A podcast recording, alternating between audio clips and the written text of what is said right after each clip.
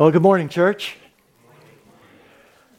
There are a lot of insights and powerful truths that are in all of these chapters. And as was already stated, if we would take the time to go in depth into each and every one of these truths, we'd be here for a long time. So I just wanted to say that up front and to tell you that today I'm going to go as far as uh, where Peter and the disciples pray and the place was shaken.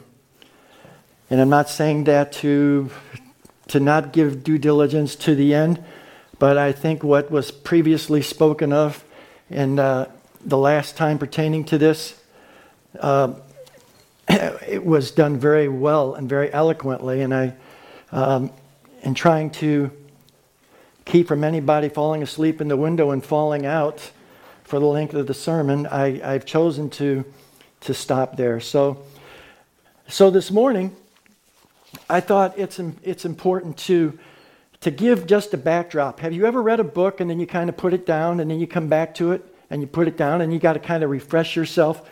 So I think in reading through the chapter, uh, the, the book of Acts here, it's, it's like I want to stay on top of what's going on here. It's every, every chapter builds on the preceding chapter and, and, and going forward. And so um, I thought it important to go ahead and just give a brief backdrop to, the, uh, to what has transpired. So in Acts chapter 1, um, Luke writes that I have dealt with all that Jesus began to do and teach.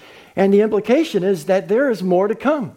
And so he, he instructs his followers to wait in Jerusalem until you receive the promise of the Holy Spirit, and then you're going to be my witnesses. So they, they purpose to do this. They're of one accord. They devote themselves to prayer until that happens. In Acts chapter 2, heaven invades from the spiritual realm to the physical realm with the sound of a rushing mighty wind. The Holy Spirit is poured out. And the people that are gathered there for the annual Feast of Weeks hear this and come together. And one of the things that I just want you to note that there's similar words that are used in, the, in Acts chapter 2 and Acts chapter 3, where it says they're bewildered, they're astonished, they're amazed. Now, seems to me like in another place in the gospel, in Matthew to be exact, when Jesus taught, they were astonished, they were amazed. So this should not be a, a new thing uh, in terms of this wording, but this is their response to what they see going on. And, uh, and Peter, uh, he stands up and then he says, uh, as was eloquently quoted in a, in a sermon not too long ago, This is it, guys. This is what you're looking for. These are signposts that are going, uh, that are saying that the big event is, is coming and, and that we're in the last days. And he speaks about from the prophet Joel, and he gets their attention, and they're listening. And he tells them uh, that Jesus, whom they crucified, and he was raised again, is the rightful king. And we'll see going forward and from Acts chapter 2 and Acts chapter 3 and Acts chapter 4 and forward, Peter stays on message. He does not deviate away from this. And Luke is wanting to make the primary point, the big point, that the resurrection is primary, that Jesus is the rightful king. And that's going to be played out time and time again. And like hitting a nail on the head, Luke is doing this over and over again. And we're going to see this. In Acts chapter 3, they're, they're on the way to a prayer meeting. They're on their way to the temple. And what happens? God decides to move through his disciples, Peter and John, before they get into the temple. And once again, the crowd is amazed. Uh, the, the blind, the blind, the blind, the, the lame beggar is healed. And the people know this and they, and they run. They run to where he, where he is and they want to know what's going on. And Peter, once again, tells them that it is, it is by God, it is through faith in his name, and that uh, that has made this man whole. And then he tells them that it is once again that Jesus, whom you crucified, was raised again and is, is the coming king and who's going to restore all things that this is what's unfolding, that this is what's happening. And you're seeing, you're seeing evidences of this. And that's in, that's in uh, Acts chapter 3. And, and so now I want to just direct your thoughts to a phrase at the beginning of Acts chapter 4. And that is this. So Peter's Peter's preaching. And then in Acts chapter 4, at the very beginning, it says, And as they were speaking to the people, the priests and the captain of the temple and the Sadducees came upon them. Is there anybody here who is not familiar with Star Wars? I don't see a hand going up. Okay, I'll explain it to him later. But you know, you know that the imperial march is the, the theme of evil. And while I'm talking about the empire, there is another evil empire, if you will, a hierarchy, if you will, that we contend with, that we wrestle with. And so, going into the message today in Acts 4, I've entitled the sermon, The Empire Strikes Back. But I want you to know, and I want it to be made perfectly clear, that though the empire strikes back, the empire will never prevail. And that there will be many times that the empire will strike back. But this is nothing new. We see it throughout the scriptures. You can go back as early as how many times have we referenced Genesis already? But you can see it from Genesis all the way all the way through the New Testament. We see it in, in the life of Jesus in his ministry that as, as his uh, as he grew in popularity and as he's advancing the kingdom, the opposition increases against him to where he doesn't even go into the, to the temple anymore. And, uh, and, and so it, this is nothing new. We can see back in, for example, with the uh, rebuilding the walls of Jerusalem, how the surrounding nations said and, and tried to harass them and intimidate them. That's not going to happen. We're not going to let it happen. So, throughout Scripture, we see that numerous times the empire has tried to strike back, but they failed. And so, this morning, what I want to do, the emphasis is not going to be on the empire striking back, but the, the emphasis, if you will, if I could say this, is going to be on the source. The source is with us, the source is strong with us. Okay, that's my play on words, okay? It's a tough audience, but please don't throw any tomatoes. But it makes the point. He is the source.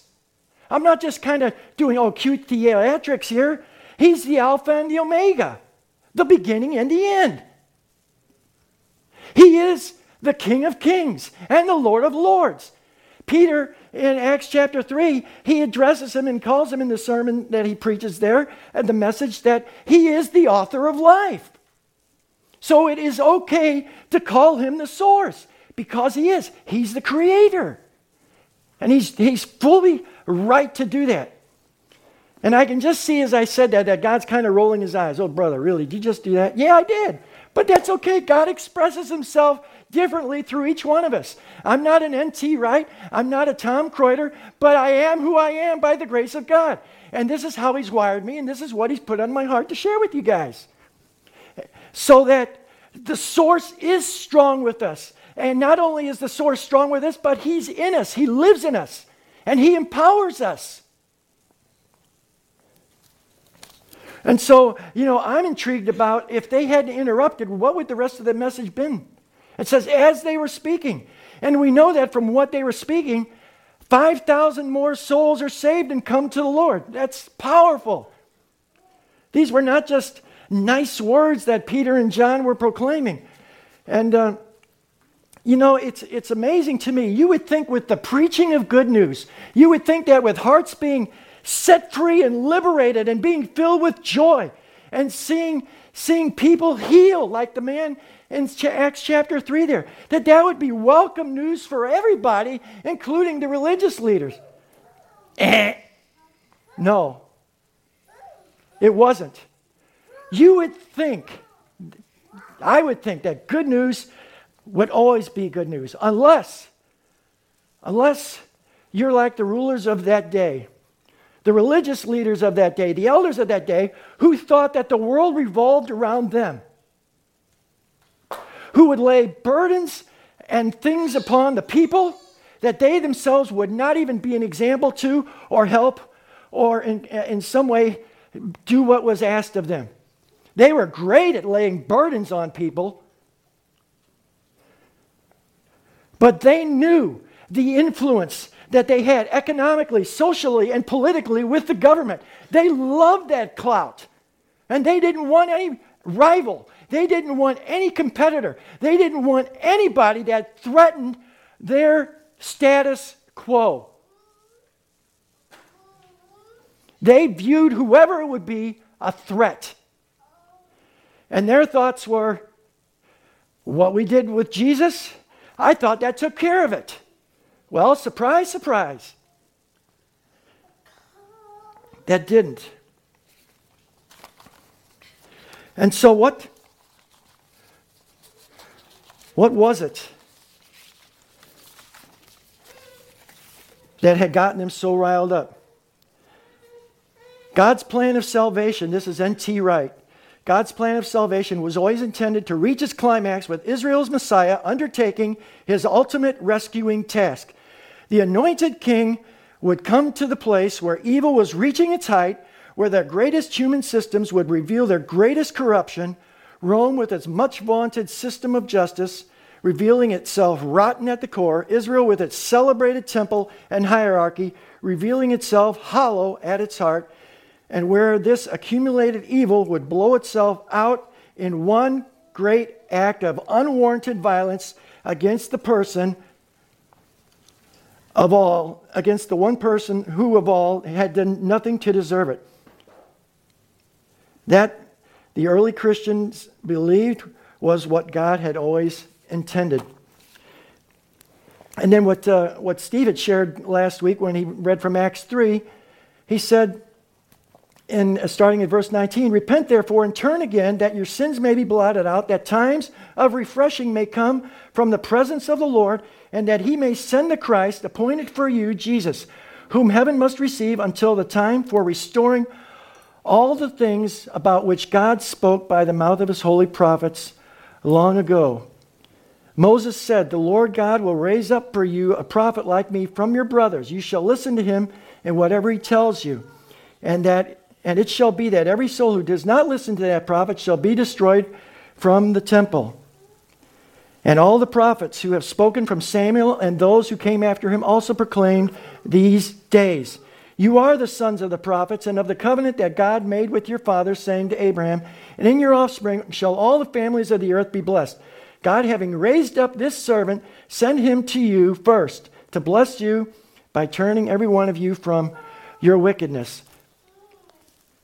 So they, they, the religious leaders of that day, those that were in authority, they did not want their world upended. And God has promised to restore all things. And they wanted no part of that. And so they, I like the way it says uh, um, the, uh, in verse 1 there, the Sadducees came upon them and it was like, wow, it's like a, it's like a locust ascending on a field. It's like, like something just coming upon them, and, and they're, they're arrested, and they're, they're thrown into prison, into jail overnight until the next day. And as I said before, the number of the men that came to, to believe on the word that was preached was, was 5,000. So the next day, you know, when I, when I get up here and preach, it's, it is encouraging to me to see a bunch of faces filled with love and smiles and, and countenances that, that are, are friendly, if I could say it this way. But I want you to put yourself in the uh, position of Peter and John now. And uh, and it says that uh, on the next day, the rulers, the elders, the scribes, and the Pharisees, the, the high priest, everything that, that, that Trish had read here, all those, all those leaders, they had set them in the midst. So now instead of seeing a bunch of nice, warm, friendly, godly faces, we've got, a, there's an audience surrounding them that their, their body language, their facial expressions uh, are, I would say, uh, hostile. And the word, it says they were greatly annoyed, they were deeply grieved. So just imagine what that looks like. You know, in later chapters, when, when Stephen preaches, it says that the people, when he spoke, they gnashed their teeth. So I can't imagine that this was just like, you know, a couple of guys who escorted Peter and John out and say, you know, come with us, you know, you're disrupting. There was a whole throng that took them and put them in prison, and now this whole throng, the Sanhedrin, so we're talking about a throng. There, in the Sanhedrin, there are 70 people. And then we're not including the other people that were there that were of, of the authority in that day. So there is a crowd. And he sets, and they are set in the midst. And so all of this, putting them in prison and setting them in the midst and letting them, uh, you know, be there overnight, it was all with the purpose to intimidate them. You know what they do in football when it comes to the end of the game and the field goal kicker comes on? And he's about to kick, you know what the other team does, the opposition? Timeout. They want to freeze the kicker. They want to put as much pressure on him to think that you're not going to make this kick, you're not going to win the game. We're purposely icing you to get you to think about and intimidate you. And, and we've all seen that sometimes it works and sometimes it doesn't. But the, the, the tactics here are to intimidate, and I would dare say, even to get them to to, to be afraid and to turn tail and run and to say, we're not going to advance the kingdom of God. We're not going to go forward. That's the tactics. And you know, we know from Scripture that fear has torment. All right? This just, this just wasn't, this, this was to get inside their head. But here is what they didn't count on. And so I would, get, I would give this to you as, as a takeaway. In, in Matthew chapter 10 and in and, uh, and Luke, and, uh,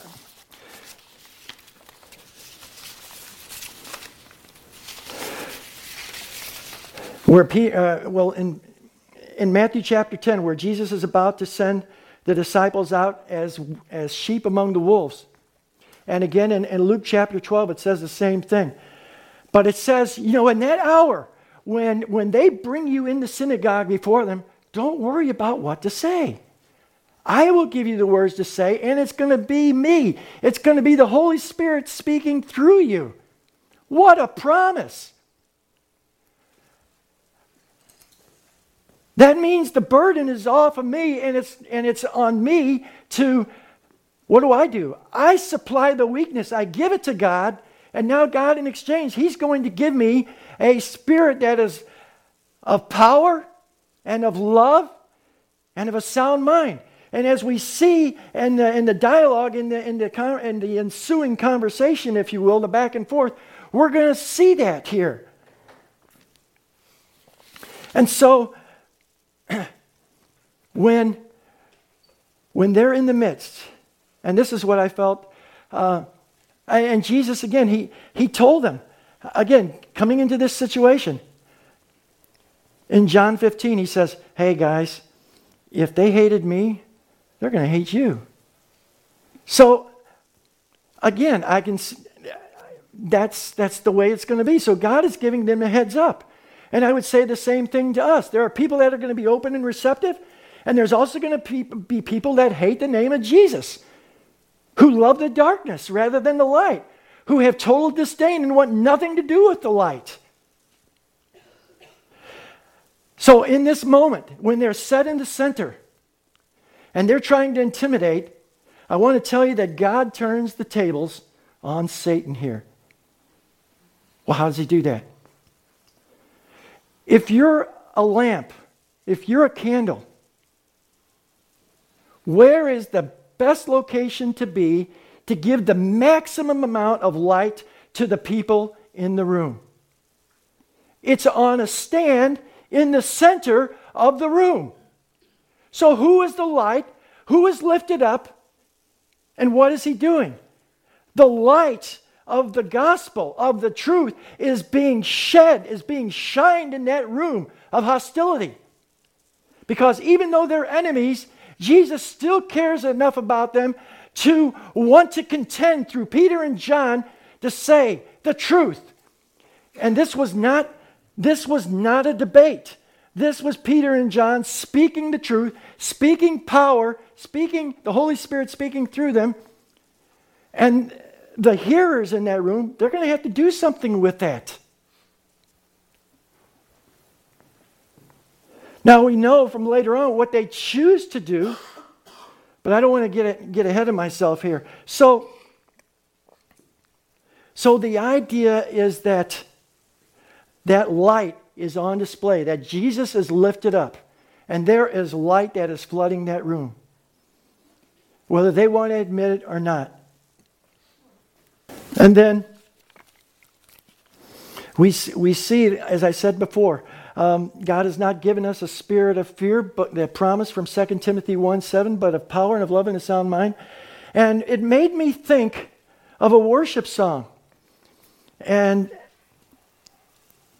that worship song, I, I don't know the title of it, but what the words do say, it, it, it says something to the effect Lord, I've come to see the weaknesses in me will be stripped away by the power of his love. And so, what we, what we see on display here is a, a transformation, if you will, of heart and character in Peter and John. And I believe that a part of it, even though it doesn't say it, the fact if the Holy Spirit is a spirit of power and love and of sound mind, that that love is on the inside of them. That power is on the inside of them. That sound mind is on the inside of them. And it's got them firm. And they are anchored in it. And that love is so strong, it says in 1 John, that it casts out all fear. And so Peter and John do not back down. They do not turn tail and run. As a matter of fact, they go on the offensive. Hallelujah. We're on the winning team. We know how the story ends. And the other thing in this is that as Christians, we don't live life in a bubble. Uh, excuse me, in a bubble. We live on a battlefield. We're in this world, but we're not of this world. But we're on the winning side with Jesus Christ leading us in triumphal procession with Jesus Christ taking us from faith to faith, from glory to glory. And if I could digress and just say one more little movie thing, in, in The Lord of the Rings, the second, the second one, where, where uh, Gandalf the Grey comes before the king who's been taken captive. You know, Gandalf the Grey, he had this robe on, and he's going to confront the evil that's in the king that's taken him captive. And what does he do? When he gets before the king, he sheds that gray and he's clothed in white. We, through the finished work of Christ, have shed the chains. The chains have been broken. The filthy rags have been taken off. And we are made righteous. And we wear righteous robes. And we are clothed with Him and hid in him. Being a new creation. So as as Peter and John are there,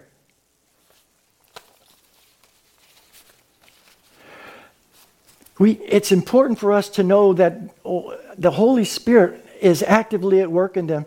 And and you know, by their words, what, what Peter and John didn't do is important. They didn't call down fire on their enemies. Peter didn't have a hidden dagger or, knife somewhere and was going to threaten to, you know, cut off somebody's ear. We don't, we don't see them trembling or filled with fear. But what's going on in the side of them is, is on display. It just doesn't stay on the inside of them. It's going to come out in their, in their thoughts, it's in their words, and, and it's going to come out in their actions. And it's been there all along as, as they received that person of the Holy Spirit. So going down farther, then, you know, they, they ask him, By what power? In verse 7, By what power, by what name did you do this? Then Peter, filled with the Holy Spirit, said to them, Rulers of the people and elders, if we are being examined today concerning a good deed done to a crippled man, by what means this man has been healed, let it be known to all of you and to all the people of Israel that by the name of Jesus Christ of Nazareth, whom you crucified, whom God raised from the dead, by him this man is standing before you well. This Jesus is the stone that was rejected by you, the builders, and which has become the cornerstone, and there is salvation in no one else, for there is no other name under heaven given among men by which we must be saved. So Peter stays on message about the resurrected king and, and that he's going to right things and that he is going to restore all things. And that these guys who should have known better rejected the cornerstone. And, he, and so he tells them there's no other name. There's no other name given under heaven by which men can be saved. So, what Peter doesn't do, Peter, again, Peter and John, they don't defend themselves. They stay on message and exalt Jesus. And in these words that are said, there is power that is going forth. But the unfortunate thing is that for these leaders, they recognize what's going on. And in, in the verses down there, they say as much as, says, What are we going to do with these guys? They know this man was healed. And so, if they're not going to accept the truth, that only leaves them with one alternative, and that is to hold the truth in unrighteousness.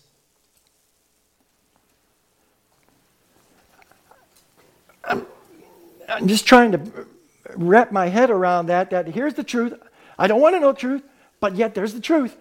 And, and, and so, the intent of the religious leaders in trying to get inside Peter and John's head, the tables are turned here. Now, who's inside their head? They're the ones that are wrestling with this conundrum. We know this man. We know that the miracle was done and that this man was healed. And, and what Peter says, Peter's not fumbling for words. He, he speaks he speaks what the Holy Spirit gives them.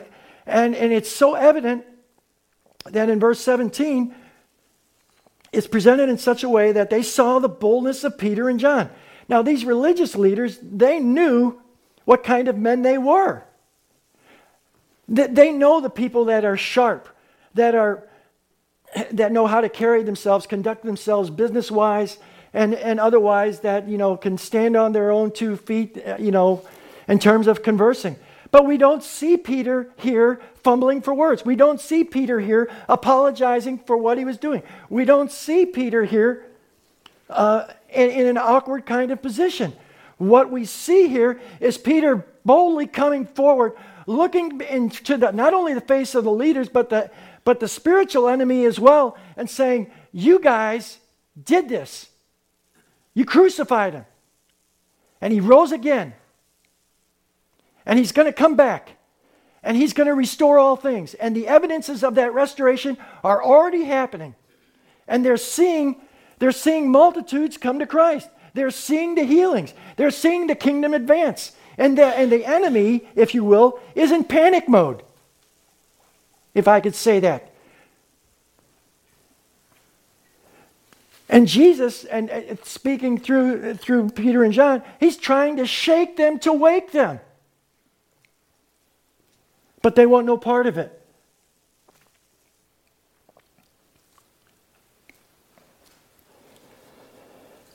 As a matter of fact, it says, But seeing the man who was healed standing beside them, they had nothing to say in opposition.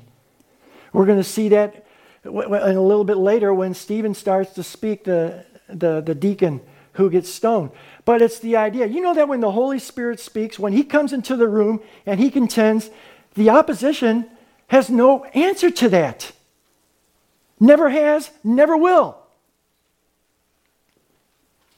All they could do is try to save face. They, they send him out of the room, and then they go and talk amongst themselves. What are we going to do?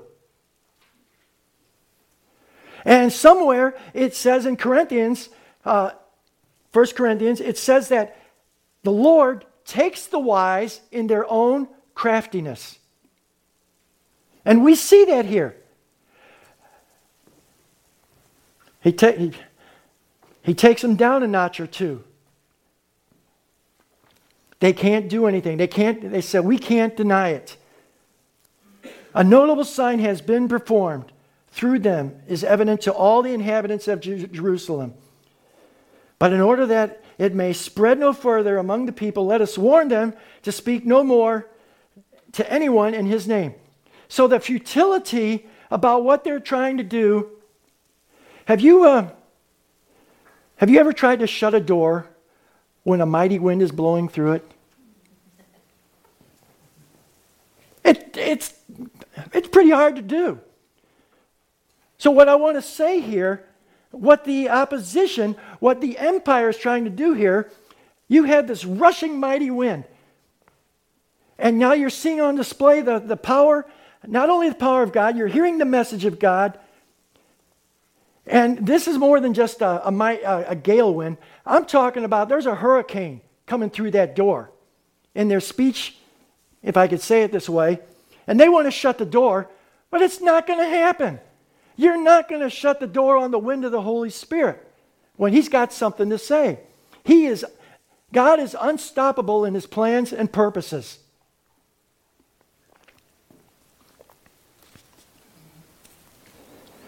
He opens a door that no man can shut, it says in Scripture.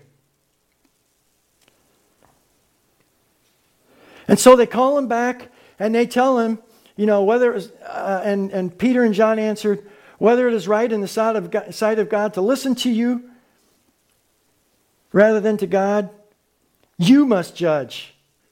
For we cannot but speak of what we have seen and heard. And, and again, you see that it goes right to the heart of the matter.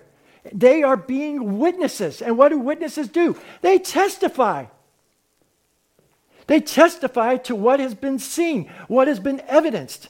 It's not like they had to come up with a fancy argument, but it's, it's already been given them what to say. And to say, guys, we, we have seen firsthand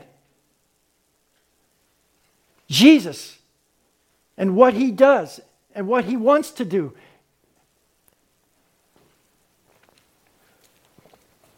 And we will choose to follow him.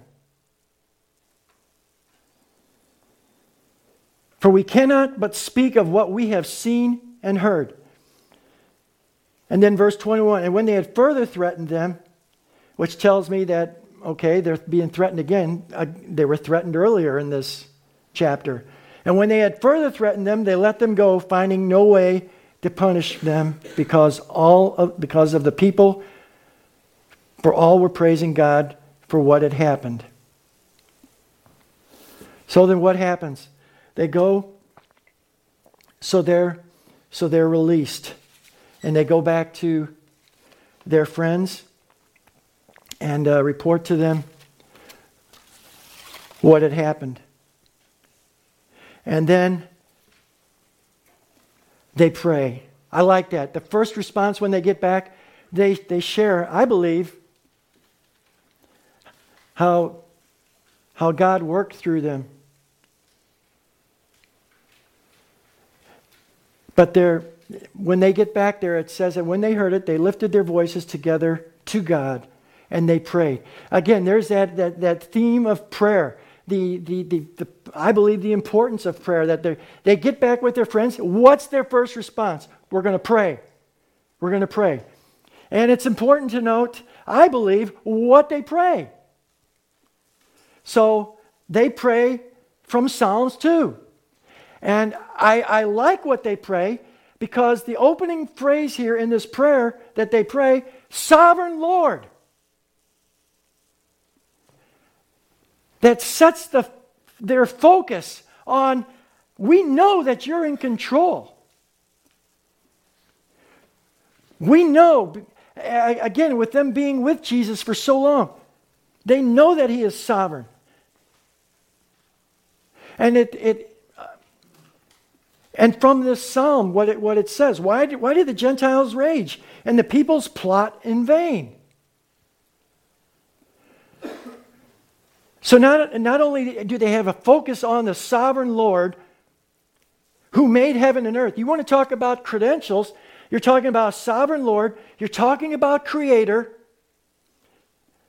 And I think they're speaking that to themselves as well as to God that this is who you are. And this is where we're anchoring ourselves. And now we're going to proceed ahead with this psalm that you have inspired. Why did the Gentiles rage and the people plot in vain? The kings of the earth set themselves, and the rulers were gathered together against the Lord and his anointed. For truly in this city there were gathered together against your holy servant Jesus, whom you anointed, both Herod and Pontius Pilate, along with the Gentiles and the peoples of Israel, to do whatever your hand and your plan had predestined to take place. So, everything that happens, it's good to know, and we need to know that when the enemy tries to overwhelm us or intimidate us, there is nothing that takes God by surprise.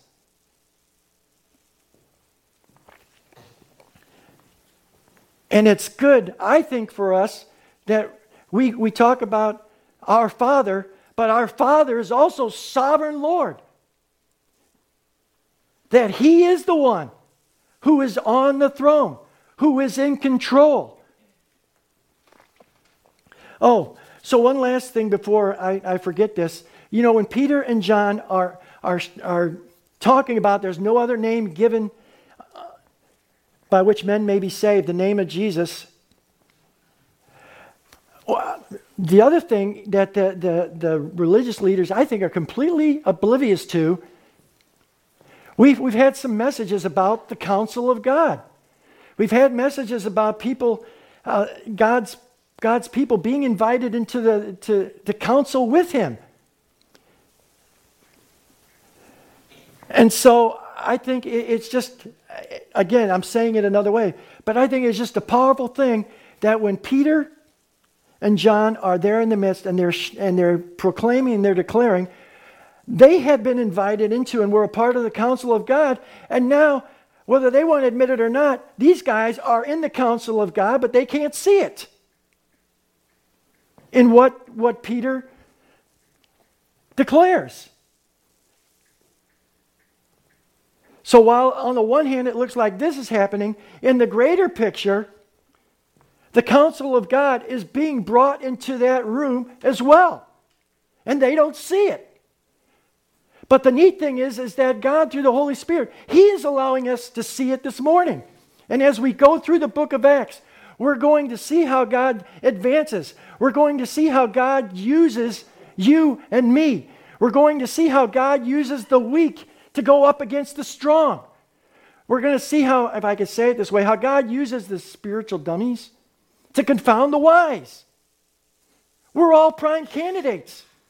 And you know, the one thing that I like, I really like about Peter is, you know, when he when he heals the, the, the lame beggar, he said, Hey, silver and gold have I none. But what I do have, I'm going to give you. And that's Jesus. And the confidence that that brought to him that to be able to do that for that man, uh, that was the same confidence that was displayed in that divine appointment that I had at work with that man who was distressed. Silver and gold have I none. If I do, I get a cup of coffee and that's about it. But uh, silver and gold have I none, but such as I have, I gave to that man that was on distress. And he turned a corner. And I know that a seed was planted that day and there is going to be a tree, there's going to be a plant that's going to come forth from that seed that was planted. Now, I don't want to steal anybody's thunder and, and, and sermons that are coming down the road. But one man in that council in Acts chapter 5, Gamaliel, he recognizes, he says, hey, if this is of man, don't worry about it. It's going to fall apart. But if this is of God, let these men go, and you guys, you are not going to be able to stop it. That is probably one of the most powerful statements that is made in the early, uh, outside of the resurrection and, and the baptism of the Holy Spirit, all, that this man recognizes that and says to, to the religious elders and, and, and, and, and the risk of feedback, you guys will not be able to stop the advancing of the kingdom. And I say to us this morning, through the Holy Spirit, that we are privileged to be called into and to be participants and to be co laborers with the King of Kings. The one, when you look at, at, the stars, the one who makes the heavens, I think sometimes we get used to what he says and we miss the awe and wonder about what we're invited into. That we can set the captives free, that we can bring light to dark places, that we can open prison doors, that we can push back, that we can push back against the darkness. That we can push back, that we can push back, and that there is no weapon formed against us that shall prosper. We are armed by God Himself, hidden in Christ, seated in heavenly places with Him. And we are invited into the counsel of God to be able to war, wage war effectively. And in Ephesians chapter 3, it says as much that we're able to disclose the wisdom of God to the, to the, to the evil that's in high places. That's what it says. And what is equally important is that I believe when we pray, that we give God the opportunity to speak, that we listen. That is as, that is as important, if not more important, than even the prayer itself. And I like the way that God made his presence known there to them, that he's with them. And notice Notice what they notice what the disciples didn't pray. They didn't pray for fire to come down. They didn't pray for them, God, make them cut it out.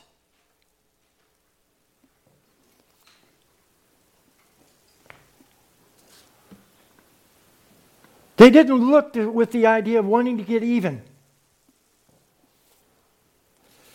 But they knew, and this is what they prayed. And now, Lord, look upon their threats. God is open. His eyes are open and his ears are attentive to our cries. We sang that this morning. It's true. There's a place, I believe it's in Psalms 40. He inclines his ear and listens. What do they pray? They pray, Now, Lord, look upon their threats and grant to your servants to continue to speak your word with all boldness, all confidence, not holding back. While you stretch out your hand to heal, and signs and wonders are performed through the name of your holy servant Jesus.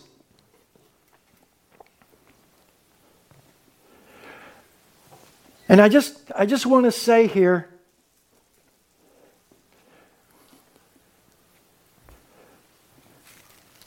if I can say it this way, it's okay to pray for signs and wonders and miracles to happen.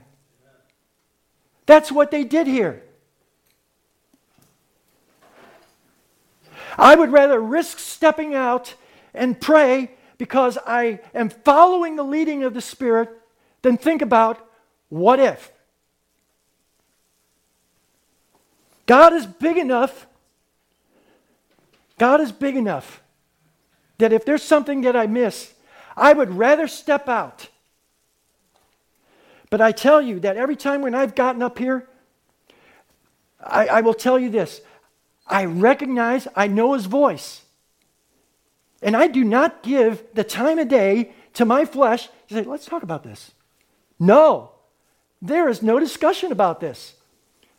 If this is his voice and this is what he says, I would rather step out. Even if I go down glub, glub, glub, he will still pull me up. He will still be glorified. He will still be exalted. The individual that I pray for, he will know that he is loved, that he is cared for, that there's a that, that God Himself is aware of this situation. And so I say this to myself as well. And I'm not saying this to be a heavy, okay? Let me be clear on that.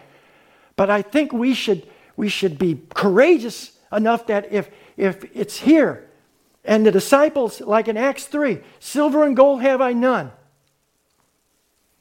And here in Acts 4, stretch out your hand to heal, to speak your word with all boldness, while you stretch out your hand to heal, and signs and wonders are performed through the name of your holy servant Jesus. So it's the idea of, of Him being glorified, Him being exalted, His kingdom advancing. That's it. Nothing more. And that's where I choose to, to make my stand.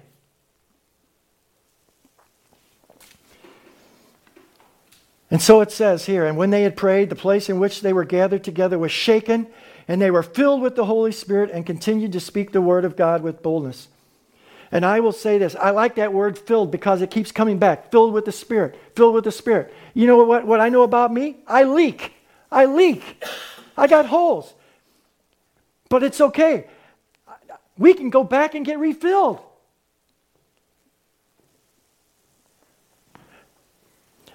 Or I could say it this way, and I've said it this way what God pours into me, I will pour out, depending on what the situation is, I will pour out what God pours into me. And then He fills me up again. He is the well that never runs dry. He is the water that satisfies the thir- thirst. He's the bread that sustains and gives life. And so being, being filled, we see the power of that. And it's like they're being filled multiple times. And it's like, that's, that's great. It's like, it's like, if I could say it this way without being, it's like the ever ready bunny. And they don't lose their charge, they keep getting recharged by the Holy Spirit. But it's on a greater scale because that infilling of the Holy Spirit is working inside of us, transforming us, changing us, stripping away our weakness. And in exchange, we are clothed with more of Him, being partakers of His divine nature. If there has been one phrase more than any other phrase that I have spoken to myself to challenge myself and to encourage myself with, and the whole idea of being God's witness, it's that I'm a partaker of His divine nature.